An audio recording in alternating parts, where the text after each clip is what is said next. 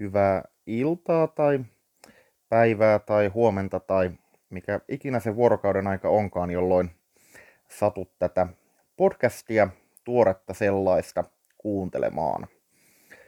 Minun nimeni on Pekka Virkki. Olen kansainvälisen politiikan alalta maisteri. Tartan yliopistosta teen toista maisterin tutkintoani Helsingin yliopistossa Eurooppa-tutkimuksen saralla ja toimittajana työskentelen noin niin kuin siviiliammatikseni. Erityisesti tuonne kansainvälisen politiikan ja turvallisuuspolitiikan puolelle olen yleisesti ottaen keskittynyt ja tässä podcastissa pyrin käsittelemään aika laajalla skaalalla niitä ilmiöitä, sekä kansainvälisiä että tässä Suomessa ja lähialueilla tapahtuvia, jotka meihin vaikuttavat enemmän tai vähemmän suoraan ja sitten myöskin, myöskin hiukan välillisemmin. Nykyaikana, kun on tällaisia muotisanoja, joten globalisaatio, niin se on ihan totta, että se mitä toisella puolella maapalloa tapahtuu ja millä tavalla esimerkiksi tässä nyt eri liittokuntien uudistukset järjestyvät, niin vaikuttaa mitä suurimmassa määrin siihen, että minkä tyyppisessä maailmassa lähivuosina ja vuosikymmeninä tulemme elämään. Ja pyrkimykseni on tuoda nimenomaan suomen kielellä pääosin suomalaisille, mutta tietysti myös muille suomen kielen taitoisille ja tästä alueesta kiinnostuneille ja Suomesta kiinnostuneille, niin tätä dynamiikkaa selväksi ja tarjota semmoisia näkökulmia hiukkasen syvällisemmin, mitä ei ehkä ihan joka ikisestä iltapäivälehdestä löydä. Samalla pyrin tekemään tämän sillä tavalla, että en sorru liiaksi kapulakieleen tai liian teoreettisiin rakennelmiin, vaan esimerkkien ja yleistajuisen ilmaisun kautta tuoda esille sitä, että mi- mitä, mitä tässä nyt ö, voi lähiajoilta ehkä mahdollisesti odottaa.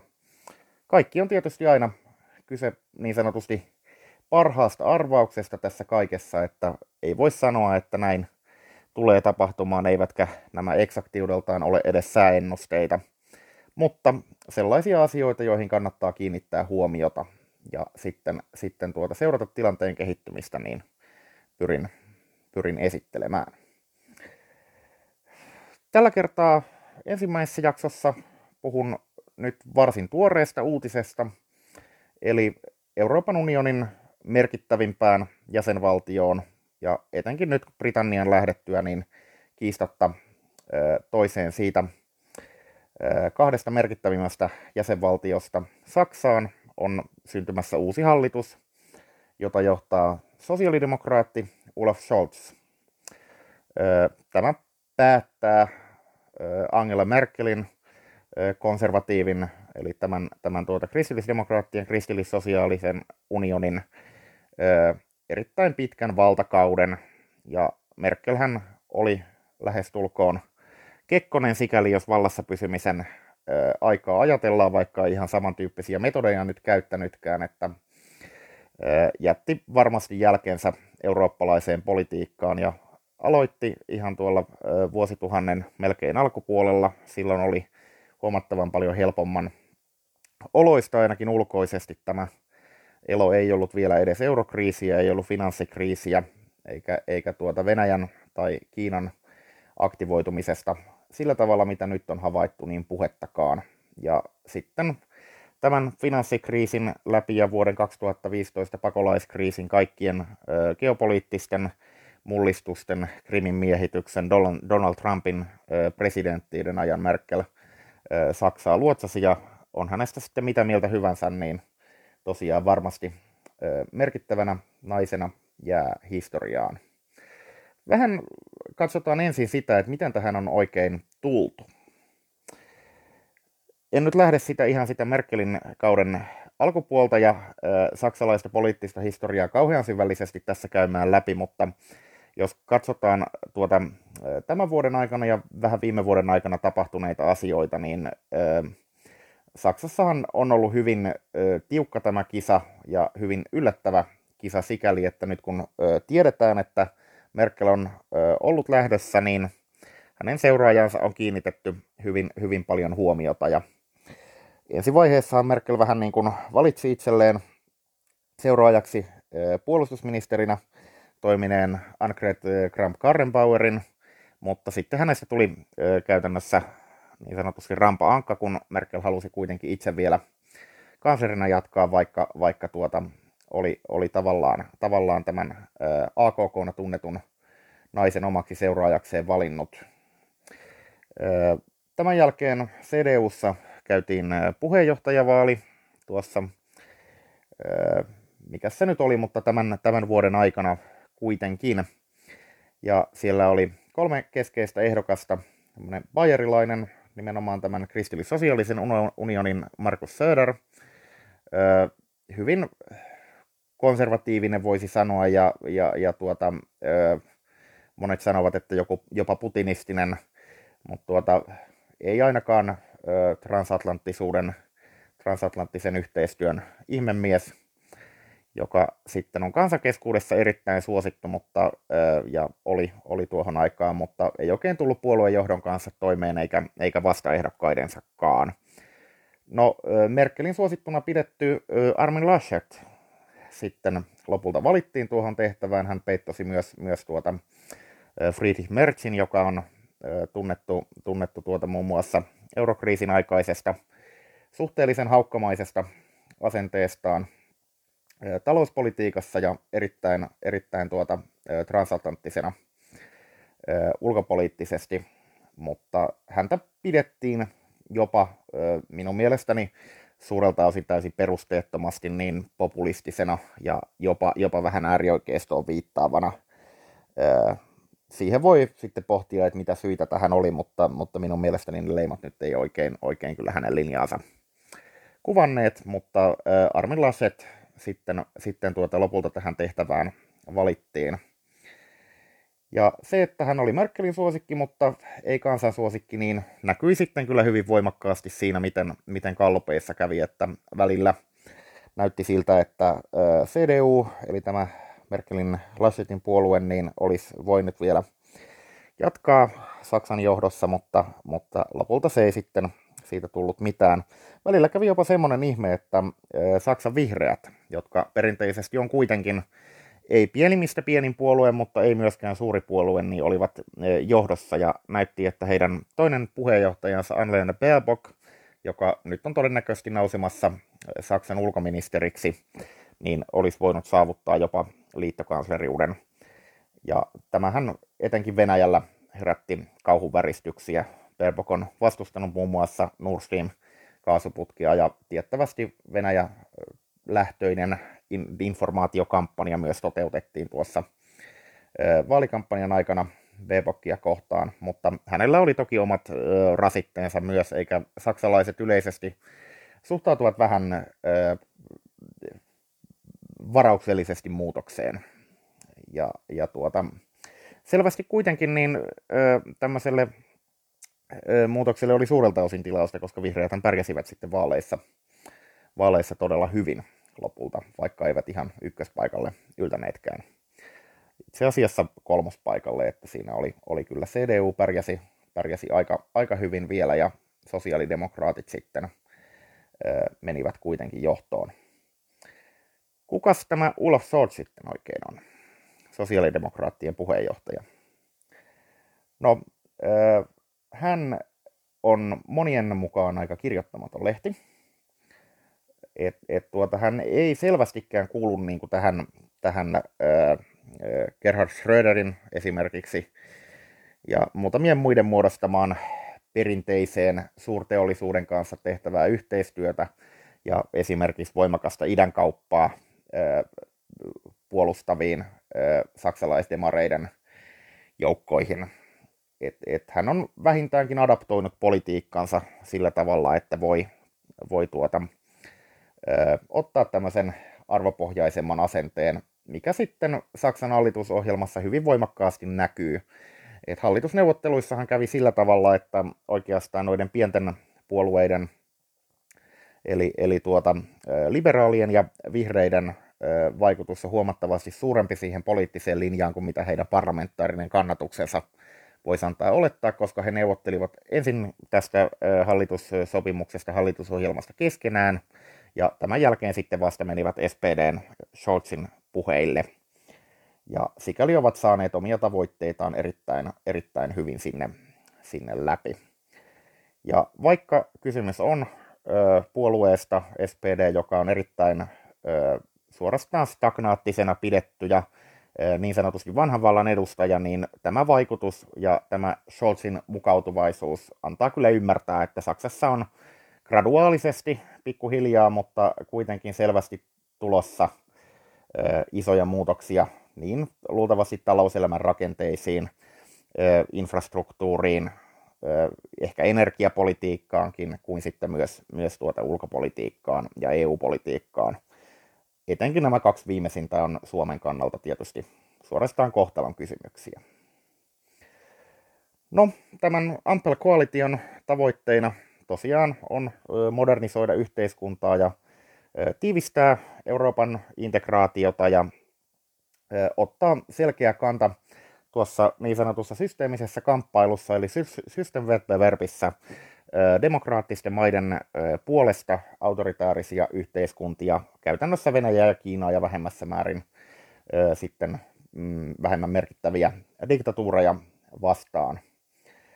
Ja tähän liittyy tämmöiseen yleislänsimaiseen tilanteeseen, jossa viimeistään Donald Trumpin kauden jälkeen oli syntynyt tämmöinen asetelma, että sekä Kiina että Venäjä on selkeästi asettuneet Yhdysvaltoja ja Eurooppaa vastaan ja, ja pyrkivät horjuttamaan tätä läntisten liberaalien valtioiden dominoimaa maailmanpoliittista järjestystä oman, omien valtapyrkimystensä ja omien nimenomaan eliittiensä tiettyjen klikkien valtapyrkimysten johdosta.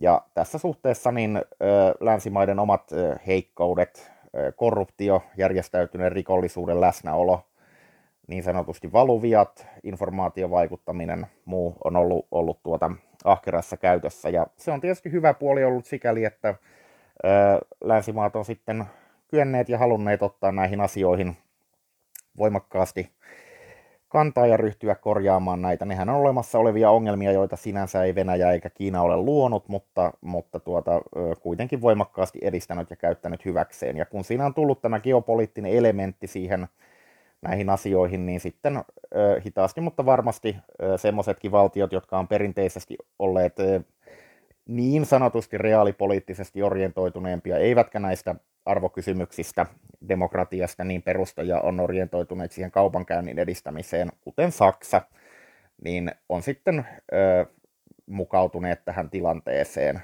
ja todenneet, että asia on nyt näin, että ö, meidän täytyy tähän, ö, tähän tuota haasteeseen vastata ja sitä ryhtyä patoamaan.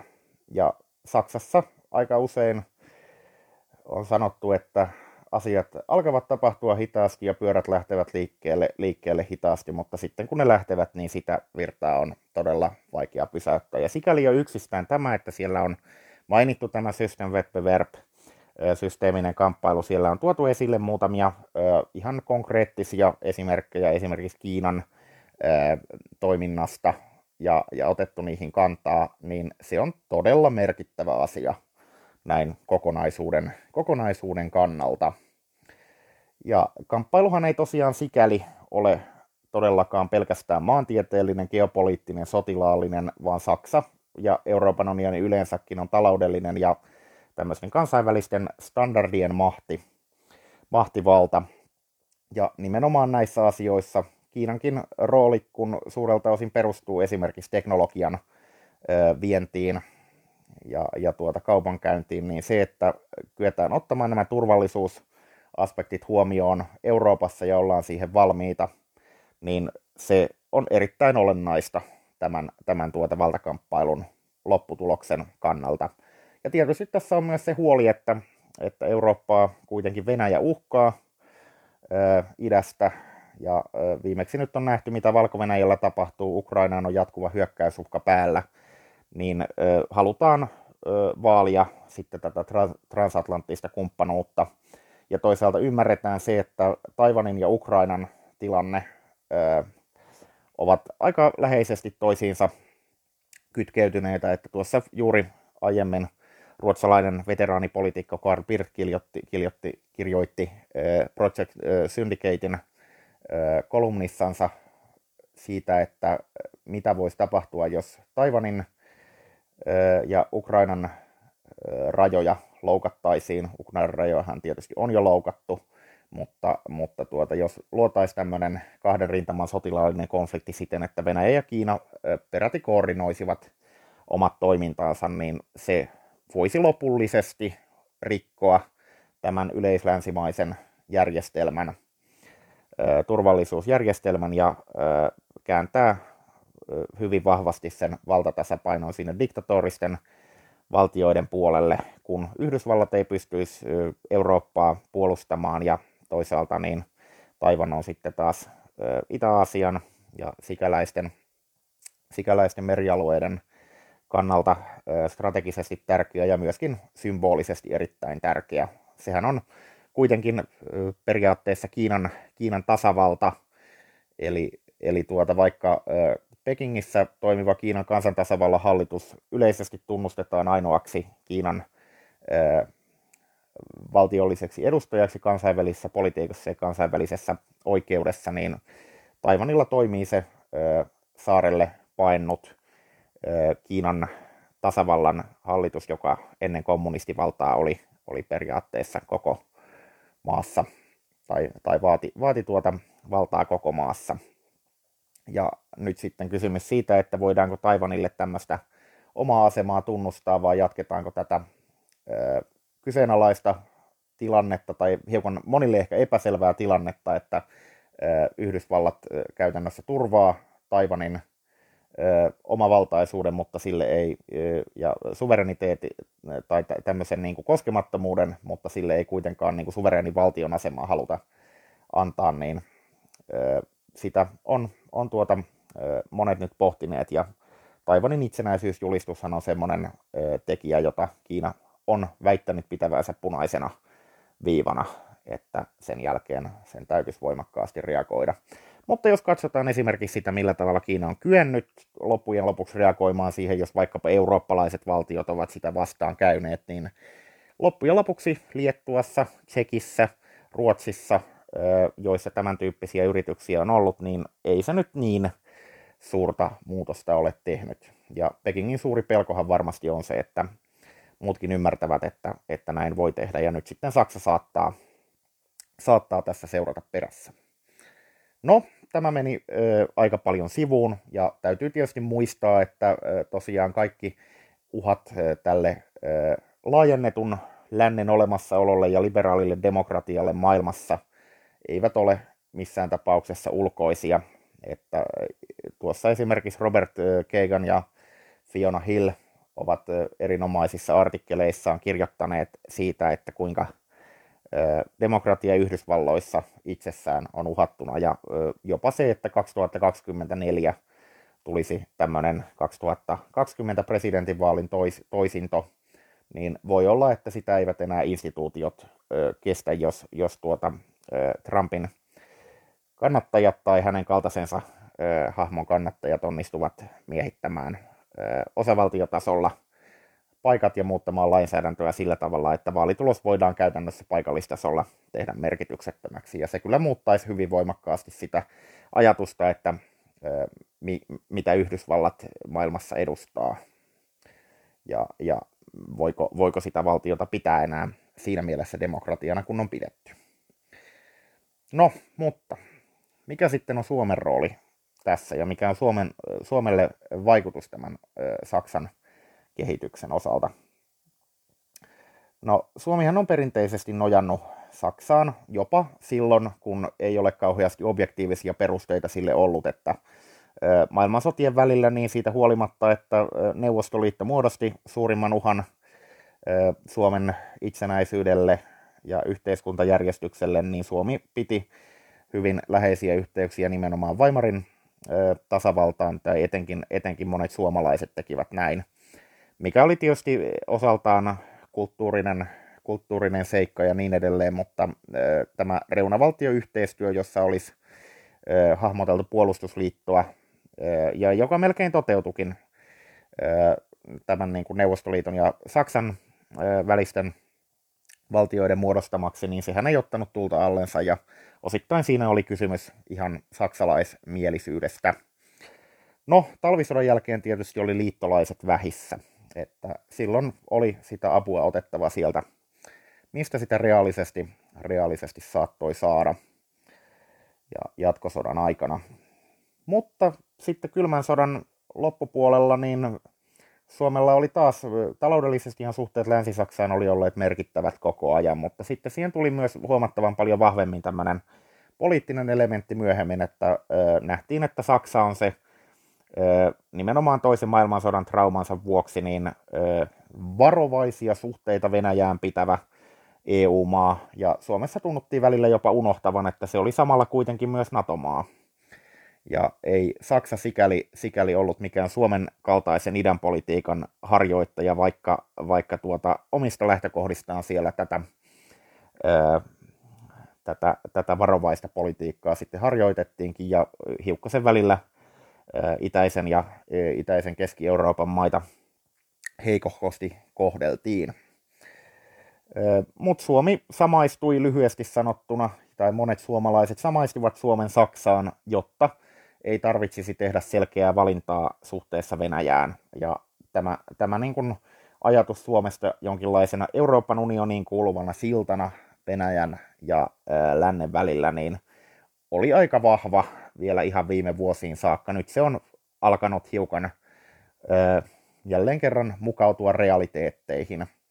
Ja ää, niin kuin Saksassakin nyt tunnustetaan tämä system verb, niin se jättää kyllä tämmöiselle fantasioinnille entistä vähemmän tilaa ja Suomen on otettava sitten puolensa. Ja tämä kyllä ö, välillisesti vaikuttaa, tai sen ainakin pitäisi vaikuttaa myös keskusteluun esimerkiksi Suomen sotilaallisesta liittoutumisesta. Ö, se on sanottava, että ö, Rinteen ja Marinin hallitukset, vaikka onkin perinteisesti erittäin ö, idän poliittisesti varovaisen puolueen SDPn johtamia, niin on ottaneet merkittäviä askelia tämmöistä yhteistyötä ja demokratian arvoja korostavaan suuntaan suhteessa tämmöiseen erityissuhdetta vaalivaan, vaalivaan idän politiikkaan ja ulkopolitiikkaan. Että jos tuossa muistetaan, en tarkoita, että Morinin twiitit nyt maailmaa muuttaisivat, mutta millä tavalla hän reagoi esimerkiksi valko kansannousuun ja uikuuritilanteeseen, uikuurien ö, vainoon Kiinassa – tuossa viime talvena, niin kyllähän ne oli poikkeuksellisen selkeitä sanoja ja arvopohjaisia sanoja. Ja myöskin tämä sotilasyhteistyö on koko ajan Suomen ja länsimaiden, muiden länsimaiden välillä tiivistynyt. Tässä oikeastaan ajatukset tällä kertaa.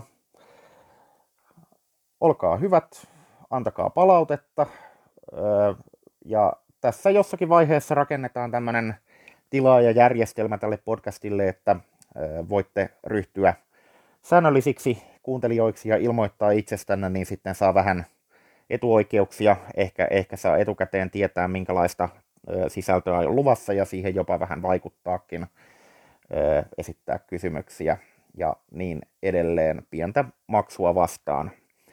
Tämä ei ole kovin merkittävä kustannus nykyisin näitä podcasteja tehdä, mutta jos tätä arvostaa, niin sitä voi, voi tuota halutessaan myös tukea. Ja kyllähän se tietysti antaa intoa enemmän tämän tyyppistä harrastusta jatkaa, mikäli, mikäli tuota, tällainen osoitus jostakin suunnalta ja joiltakin suunnilta tulee.